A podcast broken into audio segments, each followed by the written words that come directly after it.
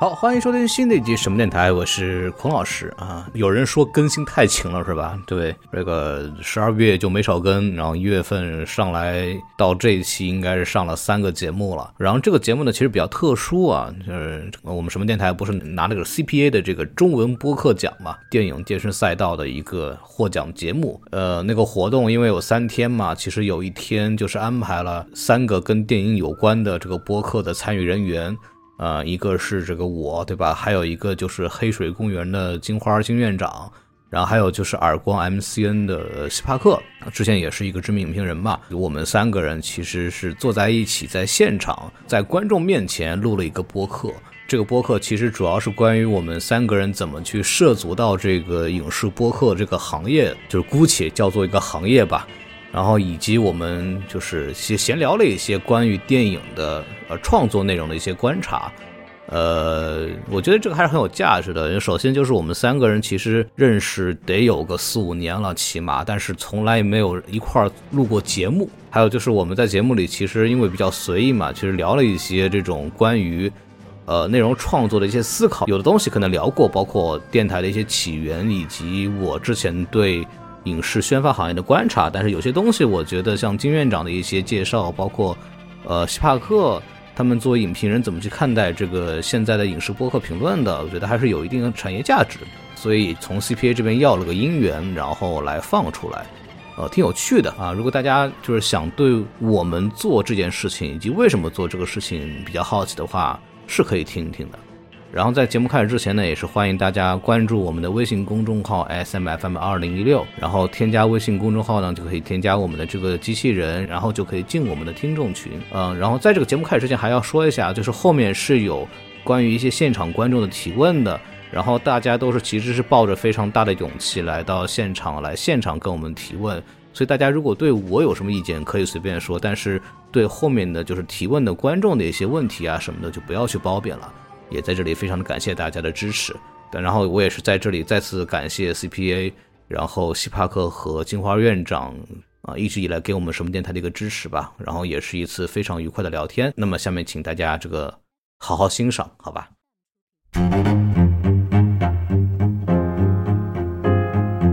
大家好，今天我们聊聊这个我们如何踏上影视播客之旅的。其实我们之前也没有对过，咱们先。这个现抓梗，对，咱们先那个自我介绍一下吧。哎，啊，要您您先还是我我先来，行吧？我是那个黑水公园的金花，然后我们那个节目主要是讲一些这个科幻相关的影视作品，然后那个从一六年一月开始做的，现在一直到现在，嗯嗯，好。呃，Hello，我是什么电台的主播孔老师。对，哎，好，鼓掌啊！不用停，不用停啊，不用停啊。对，然后我们也是一档一六年这个年初做的节目，对，就是个至今未红，至今未红啊，欢迎大家持续关注。昨天得奖了啊，是，感谢年度最佳影视播客。对对，好，您您您来，您来，您来。哎，我这边是耳光 MCN 的主理人希帕克，然后我并不是主播，然后我是给这些主播提供支撑的。然后我在这边呢，会去帮助主播去做一些跟电影结合的策划，然后帮他们去约一些商单，以及一些那个跟影视的做一些圈内的采访，然后。然后我们这边也有一个耳光观影团，然后是让主播到线下，然后跟大家去做一些见面，跟观众面对面的去交流一些新的电影，跟大家一起看片。然后大家有机会的话，也可以来我们观影团跟金花老师、跟孔老师一起看片。嗯嗯，对，一起来看看片儿啊。对 对，这个这个希帕克老师呢，除了就是服务播客之外，他曾经有很多身份跟这个影视行业息息相关啊。他曾经是非常著名的那个不看电影不是 看电影杂志的那个 主对这个编辑。我以前是影评人出身的，因为我现在在豆瓣、微博也会做一些影评工作。如果你们那个前两年看那个爱奇艺的综艺开拍吧，然后我在里面也是做过影评嘉宾。对，然后后来还在某马拉雅做那个影视频道的编辑啊。这个履历非常的丰富，对对对，我们那个时候认识的，现在那个希帕克也算我这个领导之一。哎，没有，都是你们都是我的客户，没有没有没有，我们是你的下游。对对，我我们都是替您干活的啊。对，然后今年那个希帕克跟我们这边合作也挺多，其实也来了上海好几回参加这个相关的观影会。是那个咱们就是其实挺有意思的，我个人观察吧，就是觉得吧，这两年好像影视播客这个没有前些年那么火爆了，你们有没有感觉？我们就从来没有火爆过，所以说我们 没有开玩笑，就但是就因为这个问题可能出在就是行业上，可能这两年受疫情影响波动比较大，嗯，对，然后就可能就是就是我一直因为我自己曾经的一个工作是跟希帕克老师曾经差不多，也是一个某平台的影视频道的编辑，对，今年刚辞职，呃，对，说辞职说的非非常非常的友善啊，刚毕业，实际是被卷出来了。啊对。听说毕业之后回到家里边继承了家产，对对，回家继承家，回家就专职做电台，富二代嘛，然后压力就到我这边了。啊，房贷车贷嘛，就这个这个是这样，就是我们的感觉是因为一个创作者，就是我们作为播客也好，或者视频创作者等等也好，他们的主要是来来自两块嘛，一个收入吧，主要是。比方说这种流量型的广告，比方说某多多，对吧？对这种，对吧？还有一些，比方说是来自于垂类的那种东西。但是因为这两年，大家也都知道，这过去这几年里边能称得上可以值得被夸赞电影，应该没有超过十个手指头。所以说，我们就比较艰难，比较艰难。啊对，那还坚持在做，对对对，没想过换行吗？不就只会干这个呗。哎，我所以我觉得聊聊咱们怎么都开始做上这个影视相关工作的吧。嗯我觉得是希帕克先开始吧，因为他跟我们俩不一样，他是比较专业的，资历早，资历早。对我是看着他的这个文章长大的，对我们也是，对吧？小时候一直都买看电影，是是是，呃，那我可以聊一下，因为我本来就是从那个传统媒体出来的，因为我二零一一年的时候去看电影杂志做了编辑，然后后续去了数码娱乐 DVD 导刊，然后这两个我在传统媒体大概做了六六年多的时间，然后主要就是做一些专题啊，做一些策划，因为现在来看的话，其实传统媒体的这个深度报道的深度啊，他们专题的深度，其实我觉得在现在来看的话，可能也就只有播客可以跟它去匹配一下，因为现在新媒体做的很快，大家都追求比较快速的内容，然后。然后当时我们其实像在杂志里面做专题的话，可能当时我们刚进看电影的时候，我们主编阿郎老师其实就跟我们说过，如果我们要去采访一个人的话，就要把他之前所有的采访都去看一遍；如果我们要介绍一个导演的话，至少要把他的作品都要去熟悉，然后知道他以前都说过什么。我觉得现在的一些媒体或者一些采访，他们其实非常快速，其实没有我们以前做纸媒的时候做的那么深度。对，呃，我觉得这个也是我现在为什么这么喜欢这个播客这一行的一个初心，因为它跟我们当年做的东西其实是有一定的链接的。然后离开传统，因为传统媒体后来是不行了。因为一七年的时候，我当时在数码娱乐 DVD 导刊，然后那时候主编是幺零幺老师，然后那个杂志在一七年的时候就停刊了，然后后面我就转行去做互联网的内容。然后在格瓦拉生活网做过一段时间，然后就是在那个一七年到一八年期间到了喜马拉雅。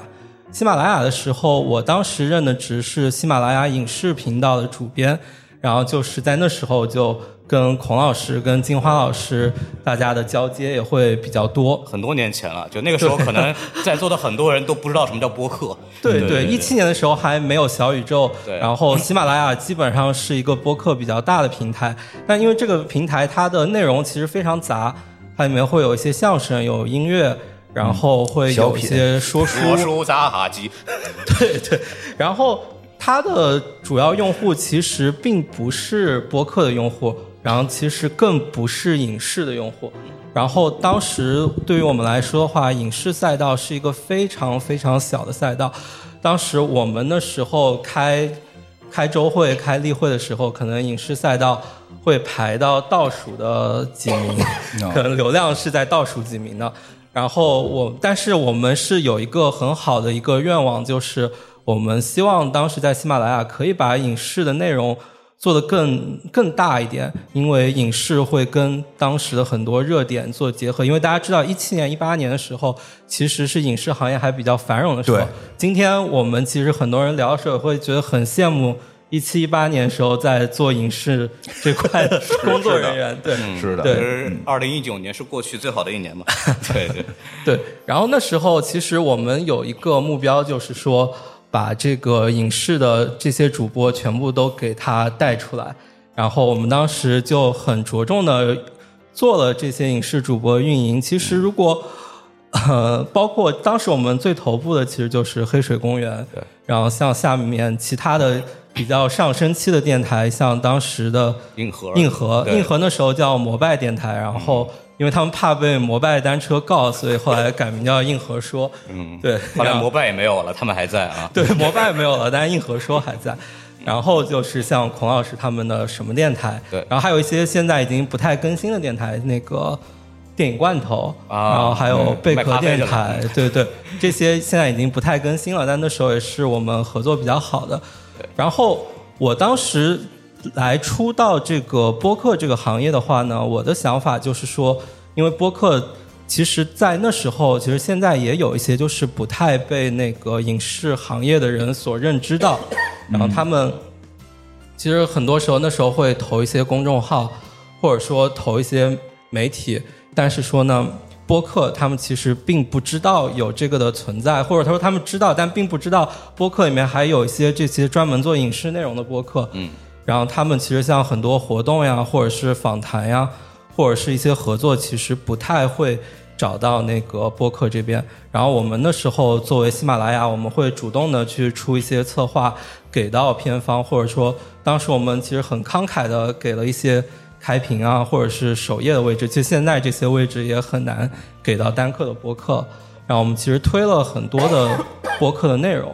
然后其实如果我没有记错的话，像是一些硬核说或者什么电台的第一个采访、第一个商单，其实都是在我这边做的。确实是，当时我们给那个 MX 也做过一些印钱的那种，挣钱了吗？就是呃，真的，真的他。有些有些有些，有些。就是对对。西帕克老师当时是 就是对。把我拐进坑的一个主要的幕后推手嘛，就是因为一般你也知道，就是做自媒体这种撑两年挣不着钱我就不干了嘛，对吧？对，就是然后正好是我干了，还是要干了可持续两三年之后，就西老师进来之后呢，确实给我们做了很多的希望，然后我们就默认好像这个事儿真能干一样，然后就坚持到现在。对，我记得当时还给金花介绍那个香港旅游的单子。对，对对对，那单那单做的不错，是，嗯，嗯，对我听说。对。然后后来其实，但喜马其实变化也很快。然后后来就像影视频道有一段时间也没有了，然后现在又出来了。对，最近又出来了，对对，最近又出来，然后但是它内容变得也很多，然后很长一段时间其实他们也不做这种影视方面的合作，然后后来我基本上就从喜马拉雅出来了，然后出来以后其实就到疫情，然后我也在视频网站做了一段时间，后来想想，我觉得一直没有看到有人去发掘这个音频播客这一块的可能性，然后他们如何去跟影视宣发，去跟这些影视内容去做结合。那我想，那那如果没有人做这个事的话，那我觉得我有这样的资源，我在媒体做了这么久，然后我在平台也做了这些时间，然后我又认识这些主播，那我就自己去做一个 MCN 好了。对，谢老师这个辞职之后，就是想了想，哎，我们既然还活着，说那就干点事儿吧。对对，然后我就看，哎，我看好像你们什么电台啊，竟然还在，对，硬核他们还做的还可以，但是他们就是，但是我跟孔老师一聊，哎，怎么还是没有什么商单，怎么还是没有什么合作？那很，那那我来帮你们去做吧。然后我们就做了这个耳光 MCN，然后就是说希望去帮行业去看到播客的价值，然后希望去让他们让播客这些能获得跟传统的媒体能差不多的待遇，然后大家可以去坐在一起去讨论啊，去做一些采访。其实我们做了两三年的这个，其实也是蛮有成效的，包括我们签约的这些电台，硬核说呀、樱花呀、那个孔老师，我们其实有一些商业的合作，包括一些采访。对，电影不无聊也是我们的头部电台。然后像北京，我们一般活动都会有一些电影不无聊线下的见面活动。然后上海的话，我们有疗养院，然后有那个金花老师，有时候也会从北京过来。我们这今年做了闪电侠跟碟中谍，对我也我也不明白，老师。上海的不不叫我，对都是每回让我不是北京的不叫我，每回都叫我来上海，主要为了给我报差旅。闪闪电因为侠那期就是这个金花跟我们一块儿，得怕我说话搂不住，对。对对，然后今年其实我们感觉我们其实今年其实发展的还可以，然后也被行业很多看到，像我们今年像疗养院的两位主播小猪猪、石头姐，我们有戛纳电影节的邀请，是我们唯一一家中文播客在戛纳电影节做的专访，然后我们在戛纳还传回了前方的直播，然后。包括我们前两天那个土欧老师在给喜马拉雅做的一个新的节目，现在还没有上线。但他前两天去采访了那个拿破仑的导演雷德利·斯科特跟主演凤凰叔，我觉得这样的待遇其实采访他们呢，当时我们群里面就只有中央电视台，然 后这些那个比较大的媒体，然后我们这边能够作为一个播客去采访，其实我们也是很荣幸的。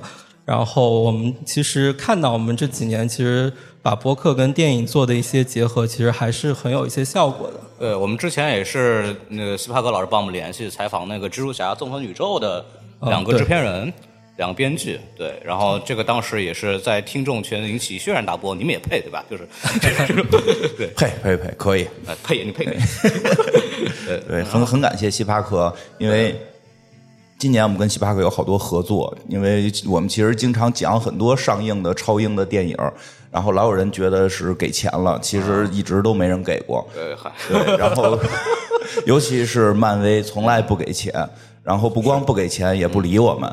然后是这样的对，其实这个是是真的。然后后来呢，有些其实其他的除了迪士尼，其他的一些厂商呢，因为我之前的工作原因，其实是认识的，而且甚至非常熟，然后所以他们也不想给钱。看你好白嫖，对，每回都会找我聊，然后咱吃个饭呀，聊聊叙叙旧啊，然后说给我们上期节目吧。我说哎呀不行啊，他说哎你自己管。我说我后来今年就想了一办法，我说不行啊，我们加入 MCN 了，我你找个星巴克聊 这是吧？找这找星巴克老师谈啊，我就不能随便做决定了，啊对吧？就是现在今年这些单子就都是星巴克老师这边给我们中有有了点钱，嗯能够确实刚才跟星巴克说的，我觉得挺像的，就是他们其实还真不是不知道播客，都知道，嗯但是呢没有投他的这种预算吧，可能是。嗯，就是大家知道这个行业里百分之九十的宣传费去哪儿了吗？去抖音了。对对，他的预算好像是没有的。其实我们之前经历过很多上单的时候，都是都是说你必须是视频才有预算的可能性，所以甚至有些我们拍成视频，最后只发音频，视频是交付使。啊，对，有有这样的，然后那个，但是有了这个呃耳光之后，我们就可以以观影团的形式，这个 来去解决 这些问题，我觉得还挺好的。对，孔老师说说吧，你这个怎怎么，你原来干嘛的？主要是，然后怎么就改成做影视了？我这个比较曲折，是这样嗯的，就是呃，如果早期听我们节目的人，就是我们一直在说我们是一个相声风格的影评电台。对啊然后这个就是我们把相声放前面，但这个逻辑是这个，是因为我和我的呃最早那个搭档王老师。然后我们两个人在洛杉矶的时候，号称高校天王，就是就就是是 说相声嘛在洛杉矶各大学校里边，这个春节、中秋晚会都会看着我们，对。嗯然后就是各说各种相声这种东西，因为我们两个都是因为什什么类型的？就是正儿八经的相声，传统的呃，自个儿写，哦然后会改现代的会改，也会改传统活儿，像什么论墨，我们都说过，哦会改完全不一样的东西。对，然后你看王老师之前呢，这个有稍微上点岁数，还在玩还玩过人人网的人，可能知道有一个叫哥伦比亚大学相声社，当年做过一个相相声叫《如此那贤》。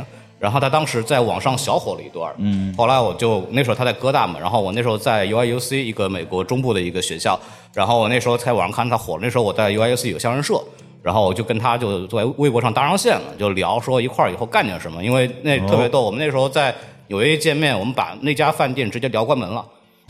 有一块聊四个小时，全是闲白，没有正话。对，然后就觉得干点什么。然后后来特别逗，到了我那个本科毕业的时候，就是要择校问题嘛，就是有两个学校来选，要要不去 NYU 对吧？要不去 USC 南加大，一个在纽约，一个在洛杉矶。然后我那时候就问那王老师说说那个我这怎么办？王老师跟我说，来来那个纽约吧，来纽约吧，对吧？说 去纽约研研究相声，对，你说我们这个口音多标准，对吧？就来说说相声来，跟我说，对，然后我说这王老师，我这美国中部的零下三十多度，我见过啥样，对吧？我是不再也不想去冷地儿了，对，我说就直接洛杉矶，对吧？然后这个没想到啊，我刚来洛杉矶大概三个月左右，我那个时候在那个学生会那事儿说您会干什么？我会说相声。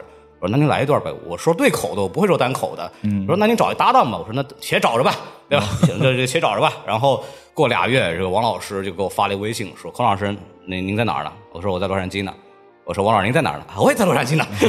对，我也来研究相声了。对，然后我们俩就后来就搭了嘛，搭搭成一对儿，然后。呃，说走一个，你看看，对，然后，然后别别，祝你成功，别上厕所啊。然后那个，然后完了以后，我们讲两个人就开始发现一个问题，就是只要我们都想当逗哏的，呃，嗨，只要我们两个人在这个饭桌上出现，就是这个桌上只要同时有有我们两个人，这桌饭别人不用讲话。哦，对。然后我说我们要不干这个，能不能干得过？我说整整一个就是靠说话能挣钱的节目吧。嗯，当时还特别天真，上来就想着挣钱，对，特别天真。对。然后那个时候其实呃。比我们更早的一批，我们叫播客一点零时代的一些播客，比方说糖蒜呐，嗯，比方说闲板儿啊，现在已经很少有人提他们了。呃，对，但是闲板电台真的是我的启蒙，就他们到现在已经有十年左右了，应该有，对，十年多了。然后当时我还怎么我怎么知道播客这件事的呢？就是苹果有一个叫 Podcast 的软件，大家都知道，当时就已经有了。然后我们那时候就搜。相声两个字跳出来，闲班电台，对，然后就发现就是，哎，这事儿我们干得过，这我们也能干，然后就干了那么这么一个事儿。当时我们两个聊的时候，是我们聊留学生活，对吧？就是那个时候留学还比较，就是别人还好奇嘛。那时候那个，嗯，亚美利加这个国家还不是特别的这个那么的凶恶，在中国看来，对吧？然后我们那时候就是聊了这挺好的，然后就是说那个什么聊聊，后来发现，因为我们在洛杉矶。洛杉矶得天独厚的优势就是好莱坞，然后我又是在南加大就是传媒学院嘛，安娜堡的，然后学传媒的，然后我的我的方向是娱乐产业，对，所以说我跟这个华人的圈子很熟这块的，就电影娱乐行业的，然后就后来就是发现还有当时还有一个问题，然后呃现在也有，但是方发现发生问题的方式不太一样了，就是当时的中美的这个电影也是不同步的，然后美国会早两周左右，对，然后我们有一个先发优势。是对，然后我们就说，要么就是做影视多方便，也不用想选题，每周都有新片上，对不对？就那时候超英电影刚开始火，然后我们就说，那就干这个吧。然后我的很多朋友当时就是大家现在听过我们电台的，就是五个人嘛，除了我之外，像小宋啊、刀老师啊、喜多啊，他们这帮人都是什么毒舌的，什么北美的御用写手。嗯，就是之前就是认就认识，还是通过做节目认识的？呃，有通过做节目认识，有的是学生会的学姐，就是同专业的。像小宋是那时候本科。就是大一过来念书的那种，然后他就他这个学学电影的一部分嘛，然后就当时就遇上了，然后我说要不，然后那个时候我们就是几个人在一块每周就是周末看电影，然后就开始录节目，录完节目之后周一就在想我们周末看什么。就那个很纯粹很快乐，因为大家还在上学或者刚开始工作，就是也比较有空，然后也很单纯，然后就这么保持这么一个习惯到现在，然后就发现，就大家几个人在一块聊天，互相能接得上话，嗯，这个对我来说是一个很重要的，很大家这个我们现在在讲播客时候强调这种所谓人和人交流的这种同感什么东西，其实。就是我们那时候就发现我们中之间这几个人有这种东西，然后就是你看经历我们这么多年来还经历过大家都回国，现在我们有五个人四个人在国内了已经，然后还能够坚持到现在，还一直在我们五个人在这录去，就是还是一个很值得珍惜的关系，所以就坚持到现在了。其实中间很长一段时间没挣到钱，但是纯粹就是因为这个这个社会给我们带来太多的压抑了，然后我们需要有一个空间，呃，跟最信任的人在一起聊聊天儿。然后我们得到一个每周末得到一个情感的释放，就哪怕骂骂骂烂片对吧也行。然后就这么个坚持下来了这么一个事情。哦，不错。然后后来这个听说也因为这个做播客找到了相关的工作。对，后来就是我上一份工作就是因为就是就是内容频道编辑嘛。然后我在做播客期间就认识一些我们现在说 UP 主也好，或者视频达人也好。然后那个时候就找工作的时候，我就的那个我老板那时候就跟我说说您这个能干点什么，我就把当时喜马拉雅那个节目排名排上去的，好，您来吧。对，就这么简单一个事儿。对，其实做播客对找工作会有很大帮助。我最后一份工作也是因为做播客找的。是，就说您那个时候，我还记得有一个横幅嘛，就是说某某电影不到多少票房就杀进花几天嘛，对。对，最后我最后最后一份工作也是电影宣发，也是因为做播客。然后我聊聊我怎么开始做影视播客的吧。你给说说，对吧？那个看来就是刚才像你说，你也专业是相当于学这个相关的嘛，对对吧？其实我跟这个背景一点关系都没有。嗨，对，然后我跟做播客也一点关系都没有。嗯，之前我也没有听过播客。好，然后呢，只是喜欢吧，只是喜欢说话，就是从小爱说话。嗯，就是也没有什么太多的得天独厚的优势，就是那种小时候喜欢接下茬那些孩子吗？呃，那倒不是啊，接下茬这个也开始也接，后来老挨罚，就 就绑回去了。所以你没看我就是做做播客，不是特别爱接下茬嘛，就是被绑回去了。但是呢。这个就因为自身呢也没有什么优势，刚才说了，胡同里长大的孩子，就是你想跟这个异性多交流的时候，不是不招人烦呢，就得会有眼力劲儿，是，就是你得会说话，啊。嗯，我从小都是这么培养出来的，所以很小的时候就知道说哪句话谁高兴，说哪句话谁不高兴。啊。然后呢，你应该去奇葩说呀，到时候写那好好说话去，对吧？啊，不，他们不是主要的是说人不高兴的话，还没。我不太会啊，不太会。然后呢，后来呢，就上班了，就是一直是一个挺挺普通的人啊，挺普通的人，就是社畜。然后上了好几年，然后其实也喜欢在办公室跟人聊天然后给人讲科幻。然后那个女同事都问说：“你讲这个跟咱们下个月升职有关吗？” 我说：“没没关系，人家再也不跟我出去吃饭了。”嗨。我就会发现说什么人都不爱听，对吧？就是已经不是我上学那会儿，或者说初高中那会儿。其实初高中说话人也没那么爱听，因为我喜欢的东西可能有点怪，比较科幻呀、奇幻类的，对吧？那会儿大家聊的都是打篮球，对吧？我体育方面也不是很擅长，足球鞋也不太懂，我净跟人家聊量子力学，对吧？没没有什么用。然后后来电影呢，电影这方面呢，是我。特小的时候也不是特爱看电影，嗯，因为这个我进电影院有恐惧感，我觉得特别黑，而且我小时候印象深刻，我看的第一个电影院电影是我妈带我看的《妈妈再爱我一次》。哦，我妈哭，我妈哭的稀里哗啦的，然后我就在那个那个看不下去，我就在那个电影院的那个走廊里滚，因为我那会儿就六七岁嘛，我就我在那匍匐前进，熊孩子，我的天哪！军训来了，就对，然后我妈也不管，我妈在那哇哇哭，然后我从那儿有一个很不好的印象，就是我觉得电影是一个特别恐怖的东西。你这听这听外形成互文了，是 里头哭外头也哭是吧？环绕声，对我觉得特别恐怖。怎么大家去了这块都这么负面的情绪？这是我我妈平时生活也不快乐，怎么还要去电影院找更痛苦的事儿？这我不太理解。后来呢，是因为这个。应该是北京电视台有一档节目叫《都乐环球影视》。嗯，我在那个里边第一次体会到了电影的魅力。他介绍的电影是低俗小说。哦，哎，我第一次会发现，哟，这东西还挺有趣的，而且这个故事结构可以这么的奇妙，因为那个不是一个线性故事。大家如果看过都会知道，它第一不是线性故事，然后我们所有常规认为啊，这个角色是主角，他可能在蹲马桶的时候就被突突死了，嗯，对吧？那个是让我第一次理解哦，电影不只是那一种，就还有各种各样的。而且，你想，我的第一个对电影的认知，其实就是一个《都乐环球影视》，它最后那个介绍就是大概十分钟吧，把一个电影压缩到十分钟，配上画面去讲解。只不过里边不用什么小美啊、小帅这些名字。他还是对吧？他啊，对，没有福伯勒什么的也没有，他是明确的会用约翰特拉沃尔塔啊、乌玛瑟曼呀这些名字，不嫌绕嘴的。对对，就是说他们演的这些角色叫什么什么也会有介绍。然后呢，所以从那之后我就开始喜欢上了看这类电影。嗯，就是和家里有 DVD 了，也会去收嘛。像我们之前节目里也讲过的《天生杀人狂》啊，然后什么这个搏击会啊，我说爸妈也不管是吗？呃，其实很尴尬的一次。我跟你这说起来个说说个这个有意思的，我上大学第一年，上大学了，这个觉得更该该看点更重要的电影了，是踩火车啊，就把 拆火车，我还以为是啊，拿回家，把拆火拆火车拿回家看啊，拆好几个啊，那个对，十大禁片嘛，一个个看。我不知道你们有没有看有没有看过那个对有没有看过那个片儿的啊？反正它里边是有一些那种情节，啊就是 happy 的情节，是啊，就是正在看的时候，我爸推门而入，啊，我都震惊了。我说你在看什么？我说我在看一个艺术电影，我 那时候就懂艺术电影了，这个这个理由。很文艺。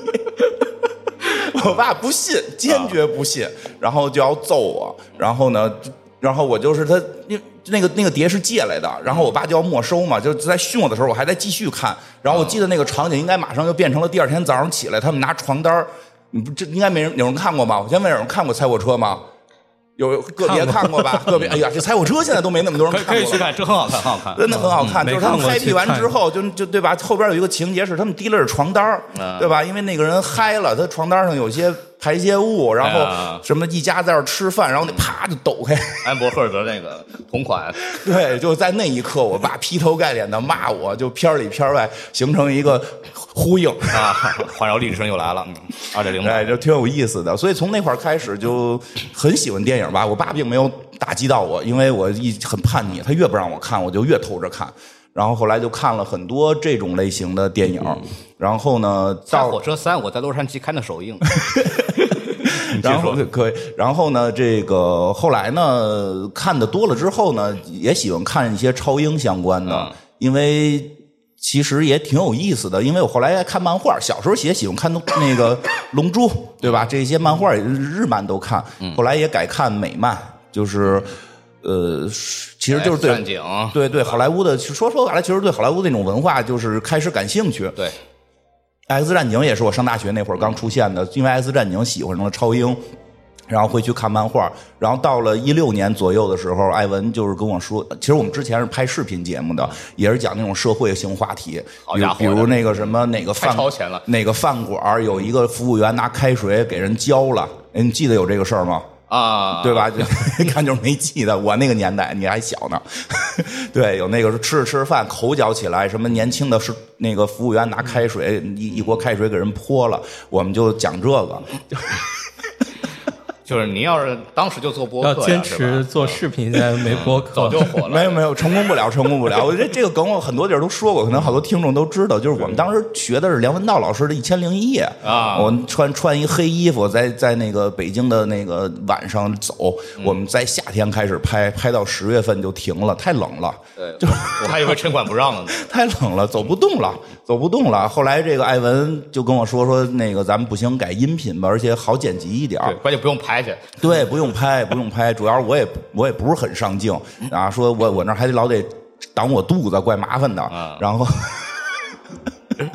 就出声音吧，比较简单一点儿，然后就开始录了播客。然后所以开始选题的时候，是因为呃，我个人觉得吧，那个时候呃。我觉得我小时候看看电影，其实介绍了很多像什么暴力美学的这些电影。嗯，我觉得当时的互联网上，因为看电影那会儿慢慢已经没有那么多人看了，已经不再流行了。然后互联网上流行的很多的影评，我觉得也没有去介绍类似于暴力美学呀或者这种科幻相关的东西。但是以前我在看电影上看到过很多暴力美学，是看电影我觉得特别主推这个哈，特别喜欢。为什么呀？知道吗？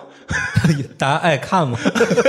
你哪一年看的哎，我看现在播客好像都和和那个那个什么短视频都不是推暴力美学这一趴了。现在推暴力不审查一定美比较学。审查，现 在比较严。那时候杂志其实审的不是很严，基本上想写什么，那时候不还阿郎情爱参考吗？这种节目，对对对现在这种都不能写后来写了一段，最最近也不能写了。怕参考反正播客可能还让做吧，对吧？那会儿还特爱推《感官王国》，啊，对，也是进就钱。案件类嘛，这现在播客最火的话题，对吧？这个，然后包括一些超英的那个，当时我看到大家也都不爱聊，其实是吧？在之前其实很少人聊这些。对，也是在钢铁侠之后了，大家对，火起来的事儿。对，我觉得那会儿大家更愿意聊的，我我个人感受啊，不一定对啊，就是一些日本的电那个艺术电影啊，台湾的台湾省的一些艺术电影，都是这些方面的比较文艺的。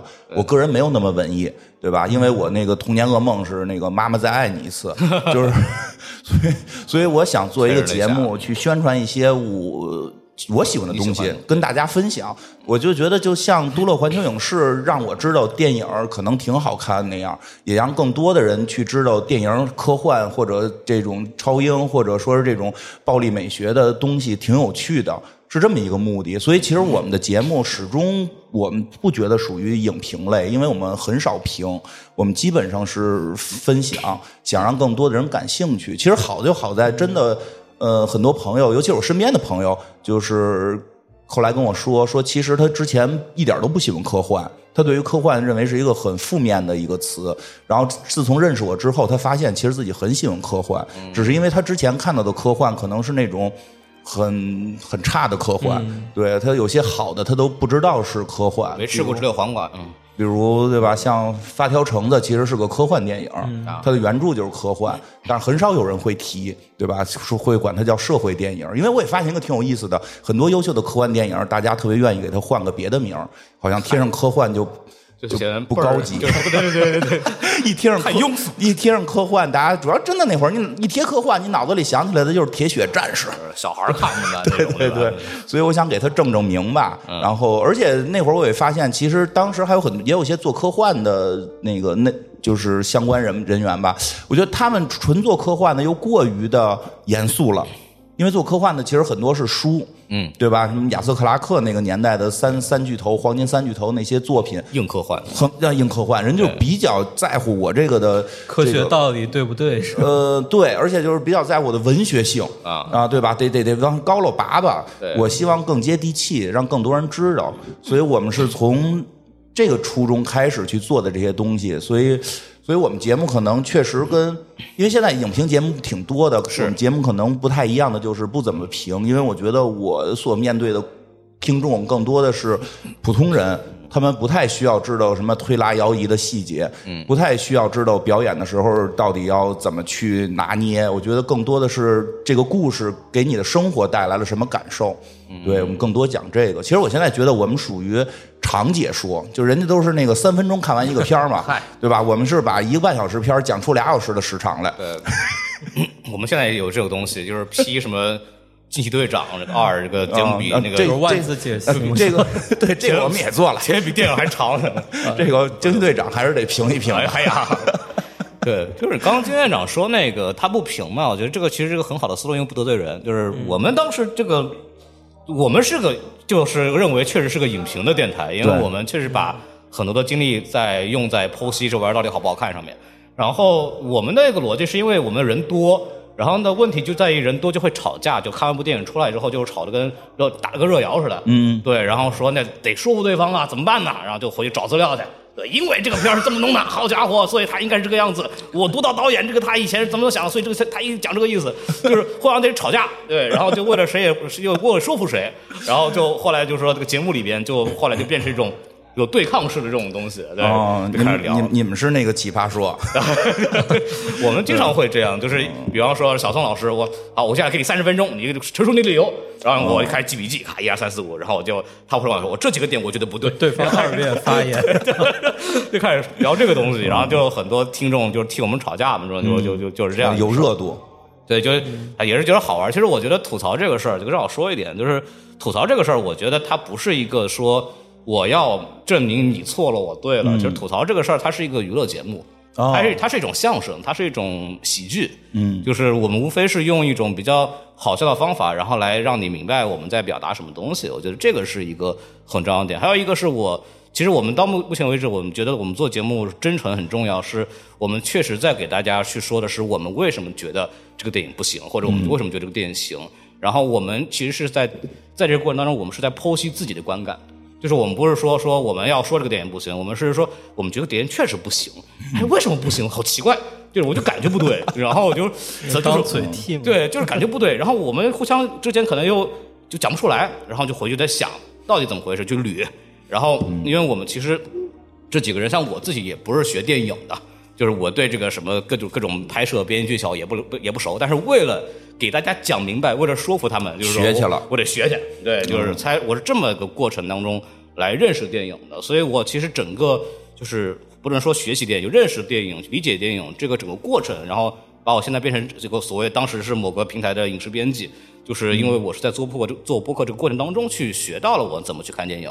然后也因为这个过程当中学认识了很多这种就是喜欢看电影的人嘛，嗯，然后才能做我上一份那个工作。对，就但这个播客这个事儿对我的影响蛮大的。对对，嗯，确实做播客的实际上也能让我们不断的学习。对，哎，我有一个问题跟再跟两位讨论讨论吧。哎因为那个现在其实影视播客也都不少，嗯对吧？那个其实不光影视播客，我们看到那个抖抖音上短视频也都挺挺多，都都聊影视，对，哎因为之前你的工作是长视频，对吧？呃，对中长视因为我觉得中长视频真的跟播客有一个区别。其实我有时候会看一些，我实话实说，我那个播客听的不多，呃我也但是中长视频影视的 我还确实看过一些。嗯，我发现一个很有趣的事儿啊，就是今年我们开始，因为我们这个超英不太行了，我们也得转型。我们也是被迫转型的。对，所以我们今年也尝试的做了一些经典的老电影，是。比如说有的是付费，有的是免费，比如像暴力美学的《天生杀人狂》，然后包括《音乐之声》，这都是我比较喜欢的电影。还有那个免费还做了一期关于八部半的解读，嗯，对，其实八部半是比较老的这这种艺术电影黑白片儿我会看到实际中长视频去讲这个东西还不少。有不少讲这种这个什么费里尼啊，就那个时代黑白片儿啊，嗯对吧？对但是播客做的却很少主要，呃，我我我要不我先说，啊。你对，先说就，就是是这样的，就是以我对这个行业的理解呢，是因为视频确实在讲解电影方面，尤其是好电影方面有天然的优势，是因为它有画面嘛。就是我我实在不行，把画面贴给你看，这个镜头怎么摇的，我很直观嘛。我们在镜我们在播客里边跟大家聊说，我一边还手舞足蹈说，大家看不见对吧？又不像今天这个样子，所以说很多很技巧性的东西，很直观，能够通过画面呈现的东西，就是很难聊。我觉得这是一个很重要的东西。然后可能我不知道金花院长，就是因为我其实也不太听博客，对，然后就是 就是 就是怎么去聊这个事儿，因为他其实我们但我们自己也也尝试过讲过老电影，嗯发现问题也是，就是我们很难说明白这个问题，就是它到底好在哪儿。因为很多时候就视频的我只要给你看就好了，对对对，就这个都有放一段，你总明白了吧？对吧？我再给你标几个这个什么镜头的起伏落伏怎么回事儿对吧？再标几个细节，留留言混合一下。哎，你说这是我发现了，他中长视频现在经常是说两句之后给你放一段啊，。是我那打游戏想给他听完了不行，我老得看他。对，就是确实是，我也发现这个问题，就是所以所以这个部分，我觉得视频是去占绝对优势的。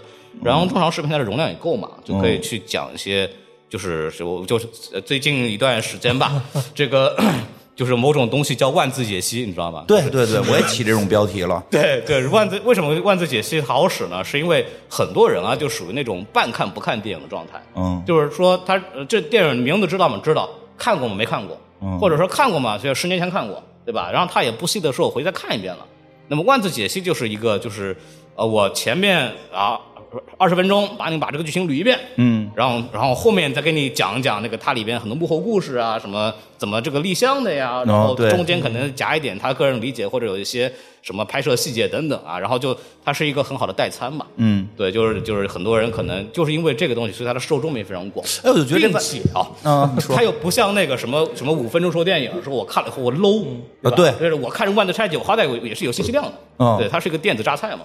对，我我就觉得这万字拆解咱播客不能干吗？万字拆就主要是还是一个也可以干，但你就要考虑万字拆解，其实它是有稿子的，对。它是念稿子的，它是逐字稿。这个是不一样的，跟播客这种陪伴闲聊的这种方式不太一样。我。们这一个半小时的节目也够万字了，我估计。对呀，肯定够啊。对，我们每次把那个音频转出来三四万字都很正常，一期对播客。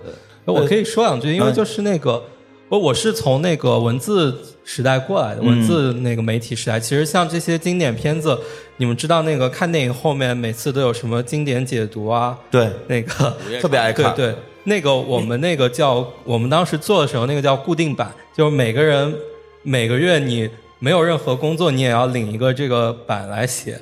对，然后那时候我们找资料，其实包括除了我们那个纸媒杂志，包括我们在豆瓣上面写的一些评论，或者是我们在其他一些论坛上面写的评论，其实当时已经很多这种网络影评人或者是纸媒的影评人已经把这些片子拆得很很细了。然后在我看来，就是现在的这些万字拆解，其实是把我们那时候做的工作又重复做了一遍，嗯，以不同的形式展现给那个新一代的观众，就是从没有在当年在纸媒上面看过这些文章的，或者就是那当时我们还会，我还会买一些 DVD 蓝光。其实我们当时做这些固定版的内容的时候，其实很多也是从那些国外的资料或者是那个蓝光上面去扒的这些评论音轨下来去做的。然后其实现在做基本上也是类似的，或者可能还不会有我们那么细。它没有蓝光，它就去 IMDB 上面或者维基上面看一下词条，也可以出一个万字解读。但是我觉得播客不一样的就是它其实没有这么强的资料性，或者有的播客它也有资料性，但更多是大家个人的感受，或者是几个几个人之间对碰出来的一些不一样的观点。我觉得这个可能是当时纸媒所不具备的，因为纸媒毕竟是一个人去写的嘛，对然后多个人的这种联合的这些创意、这些对对撞，我觉得还有这些。就是你们自己听众跟你之间的一些默契、一种熟悉感，我觉得这个还是比较独一无二的。这是万字解读这种有固定稿件的这些还是不能比的。你们当时没有想过，你们当时没有想过那种什么？这周我写一个这个这个方面的这个影评，然后下一周，因为我们然后那个人说我不同意，看我下周怎么写。我跟你说，那时候 那时候有一段时间哎，有一段时间我们那个领导就有一个想法，就是说。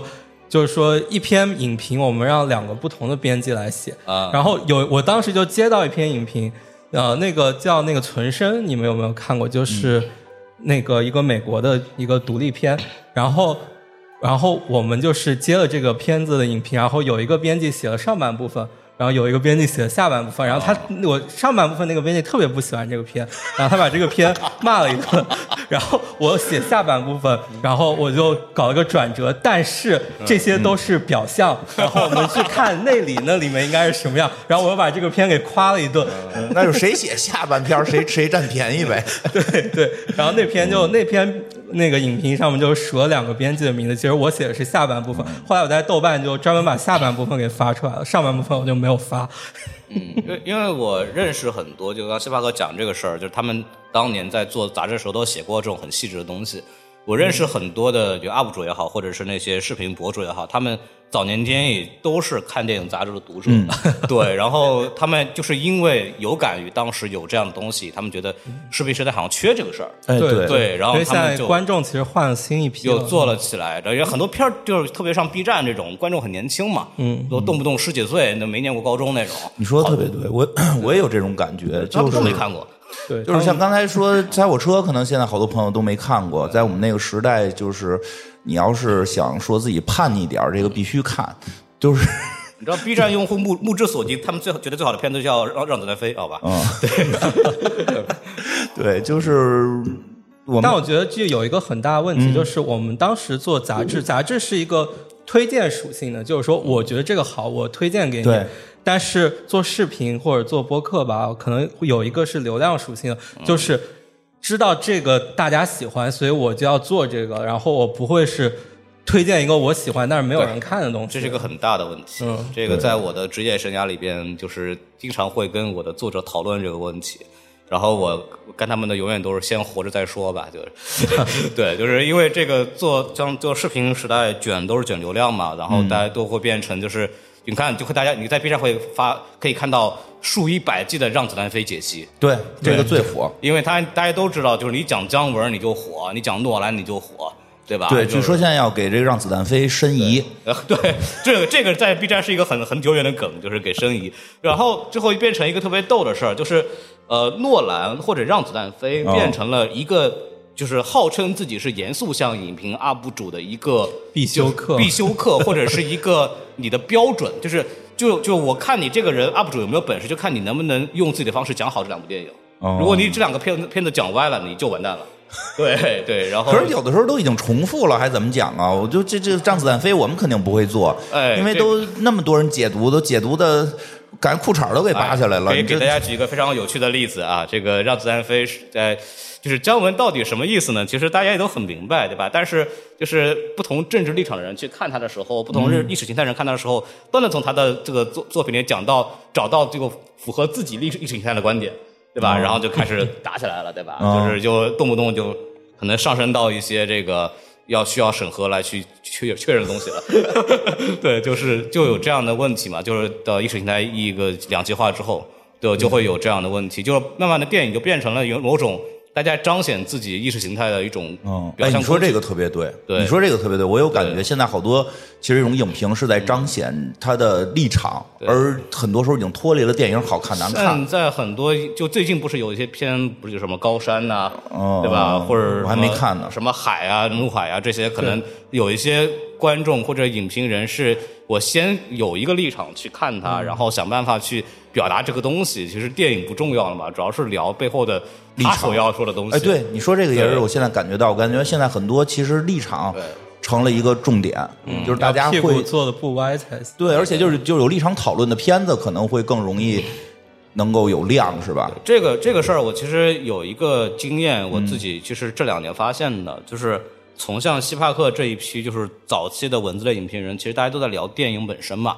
聊导演的艺术艺术的想法，聊电影的拍摄手法，聊电影的表达的一些呃艺术表达，然后呃慢慢的可能就是呃最近我从 B 站上看到的一些风向，就是正儿八经聊电影，告诉你电影为什么拍的好的这个视频，已经没有人看了。是吗？就没有人在乎说这个电影拍的怎么样，大家在乎的是我从你讲这个电影里边能够悟到什么跟社会有关系的东西。哦，就是比方说，我举个例子，像有前段时间有个韩剧叫《黑暗荣耀》，大家应该有人看过，就是一个女性复仇爽剧。大家很喜欢。对，就挺不错的。然后就是正儿八经聊这片儿拍的怎么样的人，没人在乎，大家都在听什么，就是什么原生家庭、母女关系，什么什么女性在现代社会里到底会不会疯掉，就类似于这样的话题。对，这就就是最最近很多新冒出来的很多女性的 UP 主或者女性的影评人，其实都在走这个路线其实。这从公号时代就是这样子，呃，就都在做标题党这些，嗯其实都是这样。他们讲的东西也很好，就是他们其实研外外延出来的东西，就跟现在很多的，就是时下最流行的一些播客比较风比较像吧，就是会更多地去讨论讨论跟我们年轻人生活有关系的事情，然后就是这样的人反而就更容易起号，哦更容易受欢迎。对，反而正儿八经，我说我做一视频论文，我做一那个什么，写一个深度影评，没人看了。其实还是影视到赛道太窄了嘛，我觉得各个赛道其实都可以去做影视相关的内容。其实对比较火的门槛号比较低其实很多都是借影视去聊他自己赛道、他自己属性的东西。对，嗯，但是这所以我就觉得影视赛道应该多做一些其他赛道不好做的更影视的东西。嗯，那个包括那个像。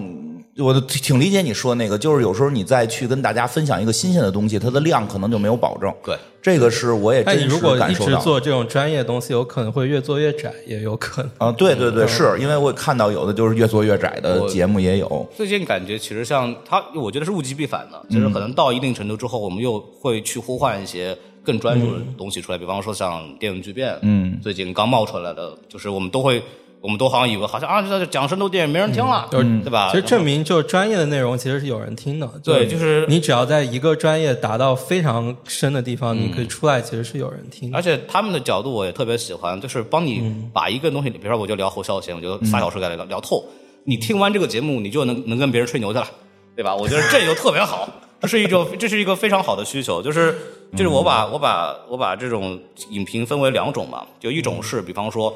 我说《金队长》怎么那么难看？我用、我用想想到最好笑的办法给你说完了，你听完以后很开心的一种但其实电影巨变情绪释放。是那种传统媒体做法，对对它其实阿吴、马嘎萨其实都是传统媒体人出来的对。，然后我还说啊，就是然后还有一种就是可能就是呃，我我听完你这个节目，我能学到点什么东西，然后我有一个社交谈资，哦我觉得这是两个我自己分析下来，就是消费者两个非常重大的诉求，就是比方说我对波米的反派影评的理解，就是很多人听反派影评，就是觉得听完之后，我确实就是。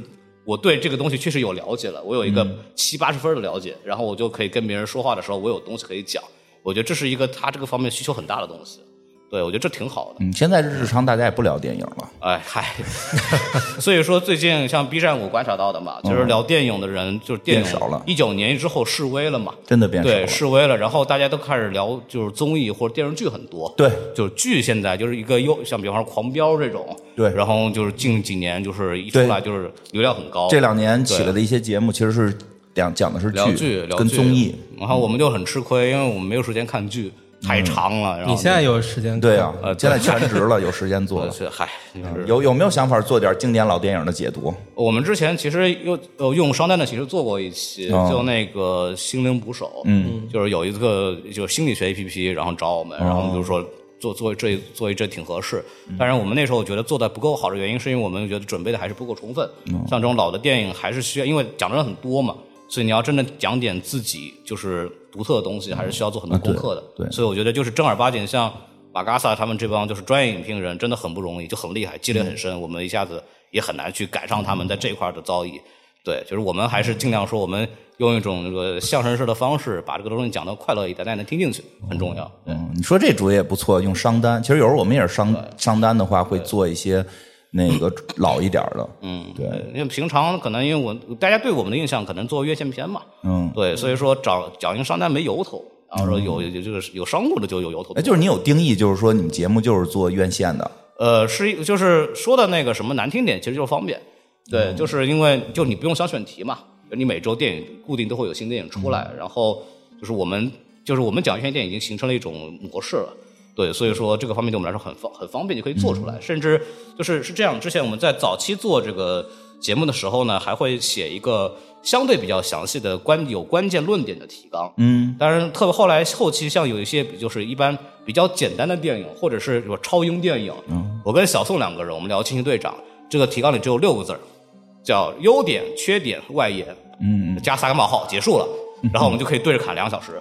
对，就是就是因为这这方面，可能我们在这个就是金花肯定有肯定是有这个意识的，就是我们在这个东西的积累够厚了以后，其实可以脱离这种所谓的一些准备来去做一个东西。这因为然后之前我们几个人，就金花已经全职很久了，像我们几个人其实工作都很忙，嗯，对，基本上就是只有周末那点时间能够抽出来去做节目。在这种情况下，我们要保证一周一到两更，然后我大家可以看我们的节节目更新频率很恐怖，对，然后我们就是要用这种方式来去做，来维持这个更新量，对，嗯，其实电影巨变，我昨天才跟阿吴聊的，其实他们最近很辛苦，他们 这个写稿的量也很大，因为电影巨变是我少见的这种长长音频里面去做做稿的，嗯做逐字稿的。其实他们所有的基本上都是写出来的，而且他们前期做的功课非常多。他们第一期节目其实就做了几个月的功课去写这个逐字稿才做出来，然后他也听了不少这边我们这边几位的播客，其实都听过。哦，是吗？嗯，对对，我都我跟他交流过一些，因为阿吴他之前，因为他是传统影评人嘛，然后他之前直播的时候也来过我们这边那个随音和喜马拉雅的直播都来做过的，然后后来其实对这个还比较感兴趣，然后想做这个，但他们做的方式确实是很认真，然后很耗精力，然后。也是很深度的内容，我觉得这个是很值得一听的，但不是能复制的。那你很害怕吗？啊，我我没有，这不是一个赛道的，对，不是一赛道的，就是不是一赛道的，就是确实他们不。太会做新片，对，就是我们我们的目的是给大家，就是呃，就是其中一个目的，当然不是我们的本来的目的，但是其实达到这个效果了，叫互联网嘴替。嗯，对，就是给大家提供一个，就是嗯，就是你确实也觉得这电影不行是吧？嗯，那你听我们这个聊完之后，你爽爽快了吗？痛快了吗？行啊，拜拜，对吧？就是这是其中一个大家的很大的需求，不要小看这个这是一个这是一个很大的需求。嗯，然后就刚刚想接着西巴哥聊的这个事儿，就是播客这个事儿，确实给了这些传统影评人一个机会，因为我的工作我接触过大量的传统影评人想做视频，啊，就是然后基本上没有成功的案例，嗯，就是成功率为零。对，然后大家我们现在看到的那些，就是我举几个例子，什么《迷影之下》《培根悖论》，嗯，然后那个《木鱼水星》《顶最 top》，就这些人没有一个人是影评人出来的，嗯这些人全是就是普通影迷。嗯，对，然因为后我是觉得普通影迷做的也不错，对，就是嗯培根我看过，经常看，我觉得做的还是不错的。他们是有有本事，但是他们很他们有一个很好的优点，就是他们不端着，他们没有形成那种以前的传统媒体给他们形成的一种习惯，对。或者他们的他们不会有一种很强的自我调性需求，他们更拉得下来，嗯，然后他们本身的幽默感很强，所以说跟那个互联网能够打成一片，对对对但是像传统影评人，我其实就聊下来很多人，就是这个圈里的人，我都基本上都有聊过一遍，基本上没有一个人能够找到。就是互联网视频的那个命脉在哪儿？就是他不知道这个 B 站的梗怎么回事儿对他不知道 B 站什么东西火。这其实很需要精力去做的。围棋也是靠二段出来的，然后他们就是，比方说聊的很多东西，大家已经不关心了。嗯对，这个东西是一个很大的问题。所以说，基本上就是我一听到什么什么业内影评人来做，我说就是您坐着看吧，就是看您做的开心就行，对吧？就是火不火的，咱们就再说。对，是这么一个事儿，就是其。实我们其实耳光现在也在做一些帮一些传统影评人去做他们的播客节目，或者去做一些串台嘉宾的活。然后我们去去年给法兰西胶片做了一个悬疑电影的节目，是在 QQ 音乐 TME 的平台上面上线的，然后那个也挺有趣的，然后也串了很多像陀螺那个啊杨超这些比较好的业内人士来，马凯这些对，然后我们在给陀螺也在做，今年戛纳做陀螺的戛纳的那个音频节目，然后后面还会有陀螺的其他的音频节目，我们这边也在做。然后后续包括我们去昨天得奖的九号密室，其实也是这样，就是像影评人去那个什么电台，他们对主播不同的主播、不同的影评人去串台，我觉得这其实挺好，因为影评人他有这种专业的输出，然后去跟那个主播去更 我们做有调剂嘛，对做。也不是，就主播能更懂播客的调性，我觉得这样的组合其实很有趣。我们其实一直都会做这样的尝试，然后我们机构其实也会想未来也可以多做这样类似的内容。嗯，我觉得就是播客的听众还是愿意去听一些就是更长或者更详细的东西。对对对。我觉得播客肯定是愿意听长一些的，但是反正我们可能今呃之后吧，未来的一年，可能我们节目除了一些超英科幻的那种上映的电影还会讲，可能慢慢就是本来我们也不讲其他上映的电影，对吧？那个我们其实也在考虑会去做更多的国产片做吗？对你老问我这问题，看情况，缺钱了也得也得做。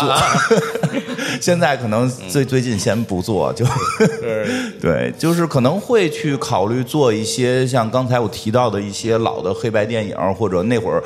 呃，就是我小时候去让我喜欢电影的那些，因为我觉得那些确实好像很少有人提到去讨论，或者去解读，或者去更多的是让大家知道。因为我真的发现了一个问题，大家不知道，就就就真的是这样。我我这可能说的稍微可能有一点点得罪人啊，就是我小的时候刚不是说大学开始喜欢看电影吗？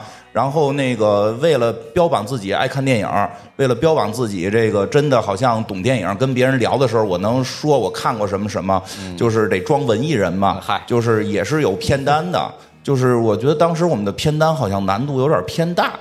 什么第七封印、野草莓是吧，公民凯恩，对吧？野草莓，野草莓我没睡，你知道吗？野草莓太好看了，女主角太漂亮了，穿着大风衣跟老跟岳父，野草莓不就是李安那个公公看不懂很震撼？公公，哎，他叫什么？叫跟公公一块儿去开公路戏那个，对对对，很好看，很好看。呃，看睡的是哪个？是黑泽明的《梦》啊，啊对吧梦？啊，那个嗯公民凯恩也是，梦是我艺考的时候他当上面放的片。嗯，公民凯恩真的是睡了六天，就十分钟睡一次，十分钟睡一次，太太太催眠了。太缺觉了，太缺觉了。大家如果有失眠的，可以去尝试一下这部电影。就 不要，但公民凯恩有可能越看越精神，我觉得也有可能。那就证明，如果你越看越精神，你就是天生做电影这块的料。《公民凯恩》是一部很多电影技法的启蒙电对，影。其实它核心是技法问题。如果看故事，我真觉得它它是一个就是北影上戏老师拉片课的经典教材。对，实际上他也是因为后来看那个看电影知道啊，它实际上是技法。对，你要是想看技法，要去看这个，所以其实也会发现，哎，最早光有片单，没有人告诉你这个片子看什么，你也不知道。嗯，对吧？因为有些片子，咱实话实说，有些片子你现在去看，它那些梗已经被后世反复的致敬了。对你不会觉得它有多新鲜，你自然会产生一定觉得，哎，这个东西好像很常见，但它实际可能是那个年代是第一次出现，之前从来没有人这么干过。对，我会有那种奇妙的感觉。嗯就之前我就上海也做过那个希区柯克的那种影展，主题影对展。然后我之前没怎么看过嘛，就是什么什么惊魂记那种，然后我就看见，我说，哎，这个东西好像哪个电影里面出现过。后来一查，就是他先发明的，哇，好厉害！呃 我们今年一直在在立志于推广这个希区柯克，非常惨淡。哎，那 所有希区柯克的付费节目都是标题要起的那个耸人听闻一点。嗯不行不行，绝对没有贞子、咒怨，电影抄了他，就是那种的。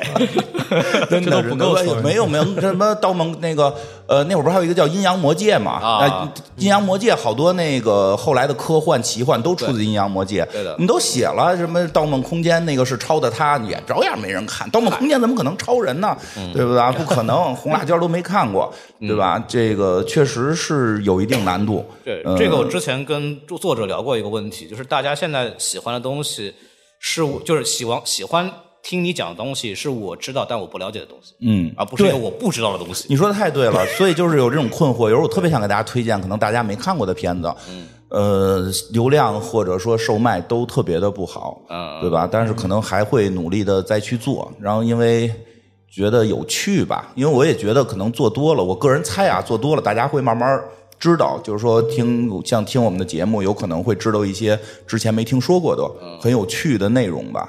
反正还会坚持这么做下去，当然也得讲鬼故事。嗨，我们我们现在会插换着的，一个月讲一期鬼故事，讲一期科幻，然后剩下的我们就献礼献礼给艺术。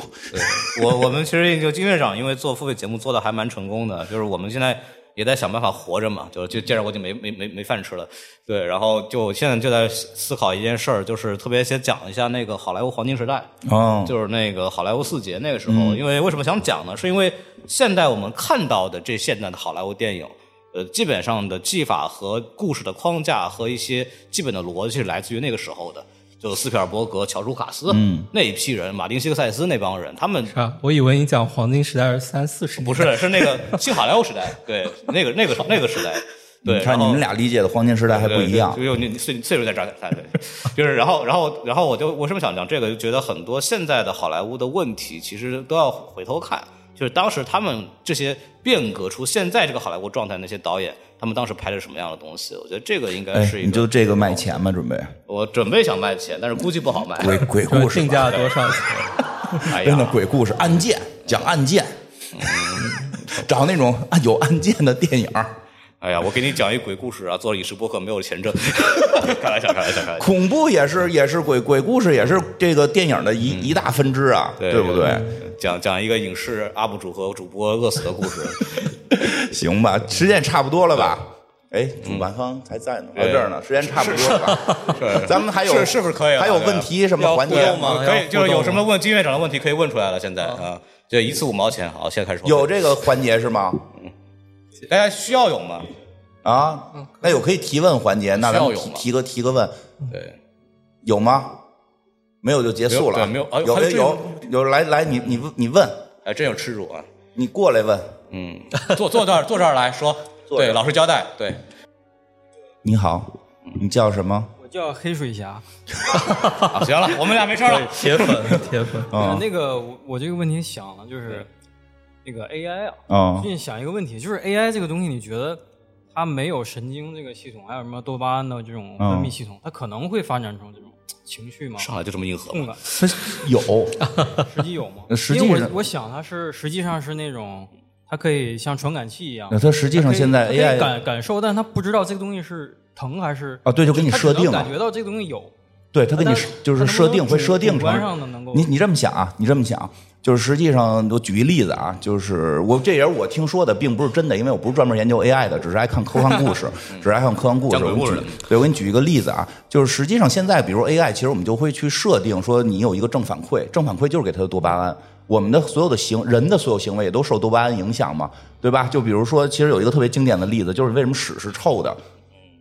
为什么屎是臭的？因为其实一定啊，狗对狗闻它是香，对呀、可能以前人也觉得狗屎屎是香的，然后有人认为屎是香的，有人认为肉是香的，然后吃屎的人死了，因为屎的营养是不够的。嗯，你你明白吗？所以留下的这波是被自然淘汰淘汰下来，你的所有的你的所有的正反馈全部都是自然选择出来的。AI 的正反馈是我们给设定的，我们告诉他这个饭是香的，嗯，这就相当于分泌多巴胺了他能直接感感受这个东西，他是还是人告诉啊！它。对，告诉他的。像我们其实没有人告诉我们是自然自然选择。现在 AI 因为有人操纵啊，那就是另一个话题。你怎么知道你真觉得屎是臭的，是你选择出来的，不是上帝造你的时候给你造的呢？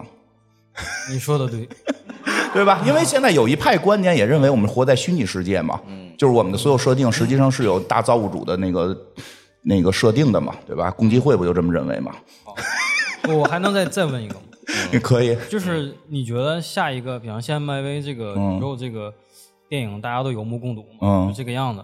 但是你觉不觉得黑袍这个宇宙将来有没有可能取取代这个漫威的这个 这个现在？你说说，要不然啊你先回答一下。我觉得黑袍只是一种就叫我觉得它是解构嘛，对超级英雄的解构，就是我们讲，我就就是这个聊漫画历史的话，黄金时代、白银时代和黑铁时代，其实也是一个超英被解构和世俗化的一个过程。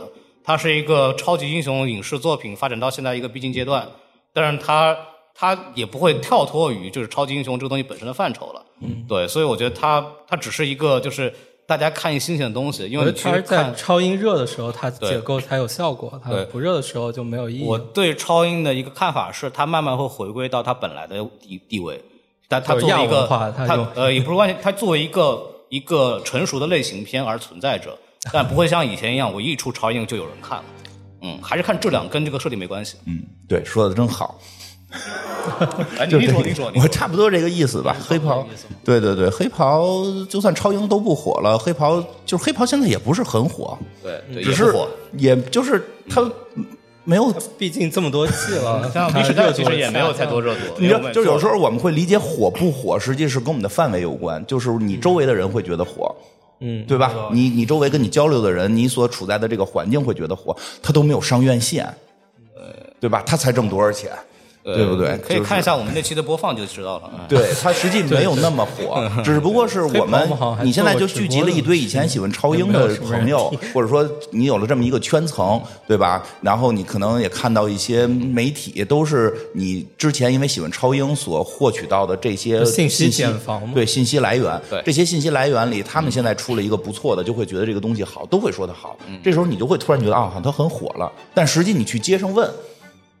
没有多少人看过黑袍，呃，微时代更没有多少人看过。是的，是吧？我以为祖国人很多人知道。没没有没有，表情包可能看过就，看表情包都知道祖国人，你才是不一定看过。对对他，就是祖国人，他有现在超级英雄我觉得在座可能很多都不知道祖国人是谁。哎，对，问问那个就不认识阿祖的吗？要都认识阿祖啊？你看，你看，可以可以，他们不好意思举手，问认识阿祖的举手。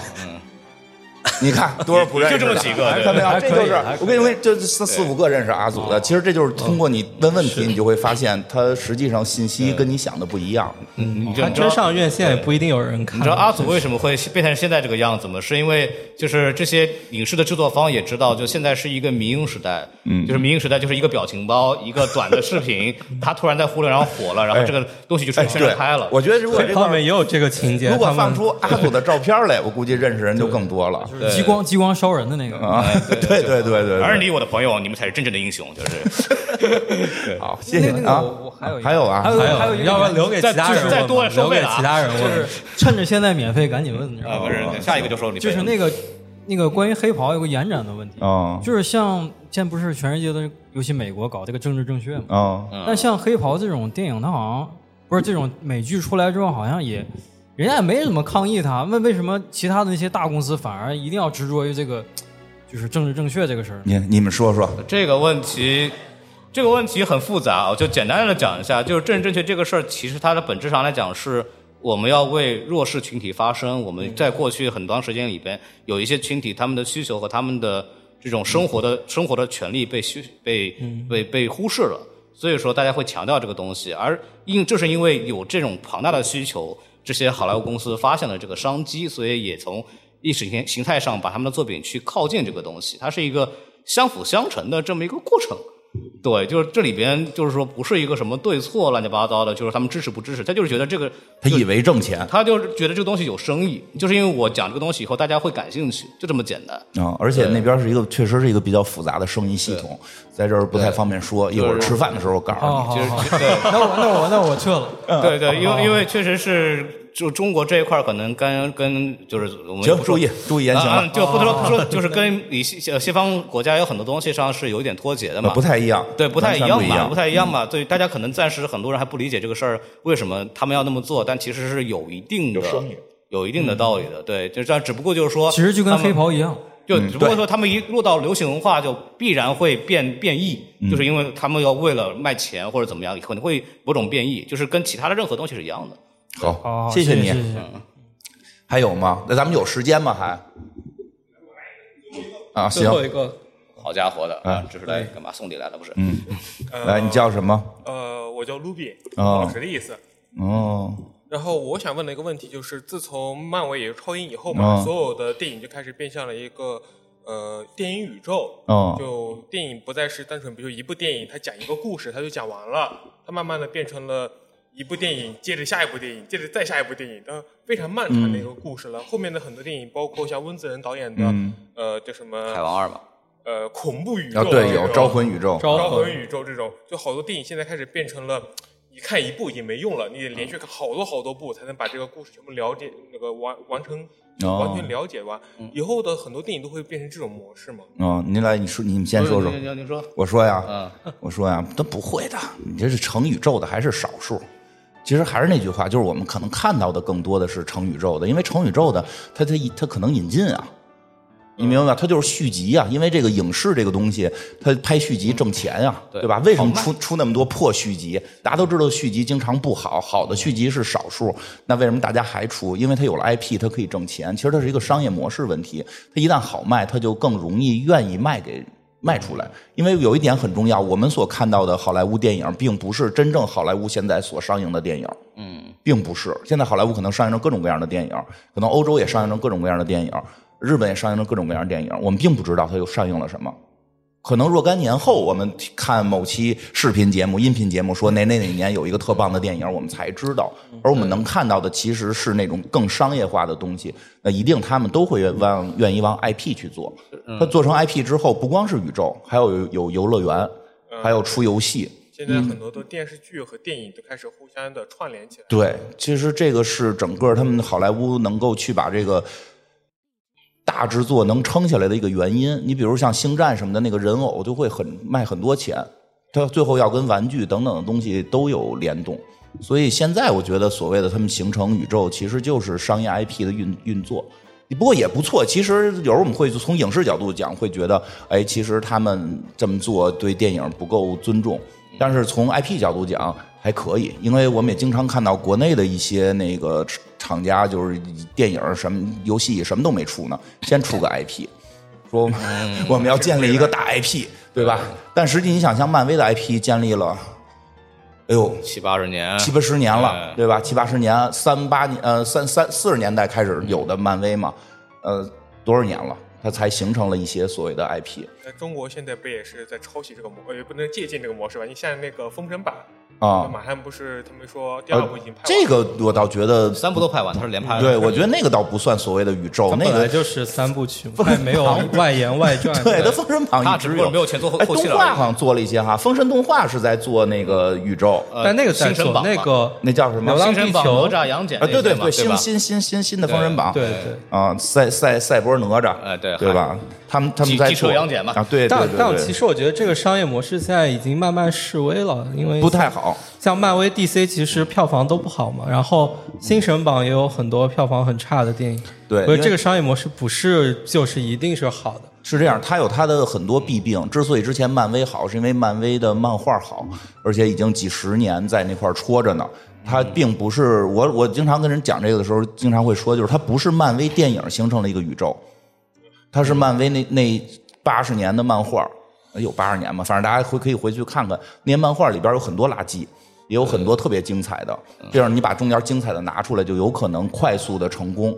但是他们后来自己反正干砸了，所以我估计可能这一两年想去做这种这个 IP 宇宙的应该没那么多了。嗯，但是可能有一种新的，就是类似于《封神榜》啊，《流浪地球》啊，它有一个原著，我就就就就是这个原著，我把它拍成三三集，对吧？大概这种是有可能的。嗯，就我觉得它就是大家可以理解一下，现在其实是市场是有惯性的，就是我们现在看到的东西是几年前就是创作者对消费市场的认知，嗯，所以现在我们会发现，好像当年很火的东西，现在新吹出来已经不行了，这是一个惯性体现出来的东西，而且它这个东西它是一个循环，比方说，呃，我们都知道超英电影火，然后我怎么拍都火，怎么拍都卖，那怎么办？我的后面后面的办法是我怎么赚更多的钱呗？那怎么办呢？我就削减成本。那我势必后期的电影，它一定会它的质量平均水平是不如前期的，他们不会去找那些曾经找到的一流的编剧和导演去做这些东西了。对，那么那么怎么办？他就会慢慢的示威，然后那些被漫威踢掉的一些曾经的，就是帮他们做出来那种好的导演、好的编剧，他们会开始去做独独立作品，然后他们会起来，然后你就会发现有新的循环。所以我现在也一直在等，说电影有没有一个像当年就是新好莱坞时代那个时候突然再涌现，就被曾经的好莱坞大制片厂洗礼过了之后，有没有新的独立创作者能够有一个新的东西去扫掉之前我们现在现在的这个模式？我也在期待这个东西。现在我觉得其实是有的，像《瞬息全宇宙》啊、对 I 二四这些。但是宇宙票房也不高嘛，对吧？就是它也也就几千万美元。所以我觉得现在不需要追求这种大高票房、大的超级大片，我觉得是中成本的优质电影，用优挣质的钱就行剧情片对，这个其实是最好的。对，其实真正的那个票房收入不是重点，而是你投入产出比，只要挣钱就可以。弄惊奇队长这个弄，嗨，你这不得赔死吗？对吧？越大越赔。我觉得很有可能就是这一波过去之后，会像希帕克说的是，出现很多那种小制作但非常优质，然后票房可能有个那个，可能还能有个三四倍的收收益，那就很好了，对吧？我觉得国内现在都是在走这个路线，就是缩减大票房的片，呃做中成本的现实主义义，题材片嘛，就是抖音话题电影。就这 对，对就是对对，这这这个它是一个商业循环，我是觉得它反正到后来都会这样子。对，而且我觉得，我个人觉得，国内去做所谓的这种 IP 嗯是不太理智的，对不太理智的，因为你要你没有游乐园，国内你这个很重要。国内变现。对你，你后期的变现，游乐园和你的玩具产业如果跟不上，光靠影视的那个热情，肯定是撑不住那么大的这个 IP 的，因为 IP 将会是一个很持久的。像前一段我们刚去参加那个《星际迷航》的那个多少周年的那个会，Star Trek 对对对对对，那个现在也不火，但那个 IP 依然在从来没火过，在国内但。那个对，从来还不如星战呢在国内没火过。我觉得在对国际上也不太火吧，现在。在美国还行，跟星战打对台嘛。就是就是他那个新片儿也都不太火，但是就是那个 IP 一直在，玩具一直卖，对，对吧？就这样。人家最有意思，你看索尼还还在玩命的争宇宙，因为人家还卖那个蜘蛛侠那游戏呢。蜘蛛侠游戏好像又又要得奖，我我可以再补一个点，就是大家知道我们现在好莱坞流行的一些 IP，他们的历史很长。然后你就是这个东西的历史，指的是我们就是一个国家有多少多有多少时长的流行文化。嗯，但是中国的流行文化的流行时间还不够长。对因为我们也是呃六十呃四十年代建国之后，但是我们的流行文化是断层的。然后有很多的，就是乱七八糟的事情发生了嘛，所以我们是断掉的，我们没有形成一个长达五六十年的流行文化。然后可能中国的 IP 起来的时候，等到再过几十年，等到就是我们有一个稳定的流行文化的一个脉络的时候，可能就会有大 IP 的这种电影出现。对，是的，IP 是慢慢积攒下来的，不是写 PPT 写出来的。谢谢。嗯，没事，好，感谢，好吧，今儿结束了吧？对领导，对，感谢大家的收听啊，我们都都结尾了。呃领导要说话啊，您您您说，你们先你们先给结了，啊这个好好歹是现场录制一期节目。你你来吧。不是您您先啊，您先行吧您您起头，那个，那你们还要说什么吗？这 您先先结。我没什么可结的，行吧？今儿这个那个现场的这个录制差不多时间到了，然后非常感谢这个西帕克跟孔老师一块儿来这块儿坐这儿聊。虽然我们之前都认识，经常见面，还头一回坐在这儿录音，这个真是头一回录音。对，然后那个也多关注我们这个两个节目，还有这个啊，关注耳光观耳光的观影团。然后这个新的一年，我也会经常来上海参加这个观影活动。新的一年我还在上海待着啊。对，然后我们那个电台那个台是苔藓的苔啊，大家可以去搜一下。对，然后感谢大家，再见，拜拜。拜拜。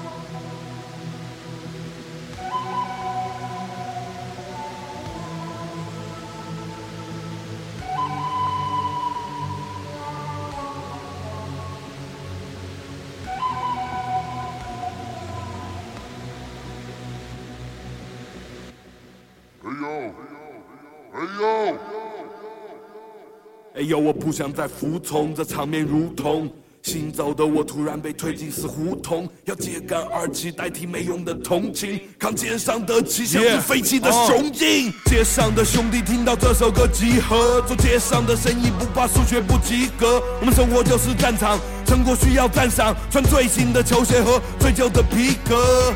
一路辛苦的颠簸，让心脏更健硕。还有谁愿陪我到巅峰？要做全队的先锋，我穴位被点通，我不怕再来做先锋。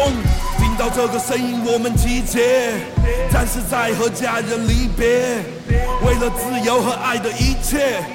For my homies, for my homies。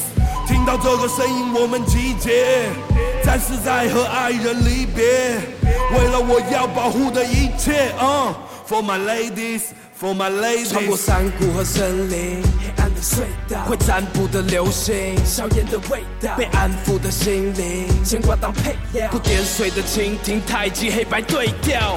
如果战争是唯一的箭头，那集结的号角吹响着片头，上路。我的兄弟不懂让步，信念是揣在怀里的相簿，血红的夕阳穿透这旅程，生命的里程，为了我的女人，就算是最后的使命，瞄准，完成最后的指令。听到这个声音，我们集结，战士在和家人离别，为了自由和爱的一切。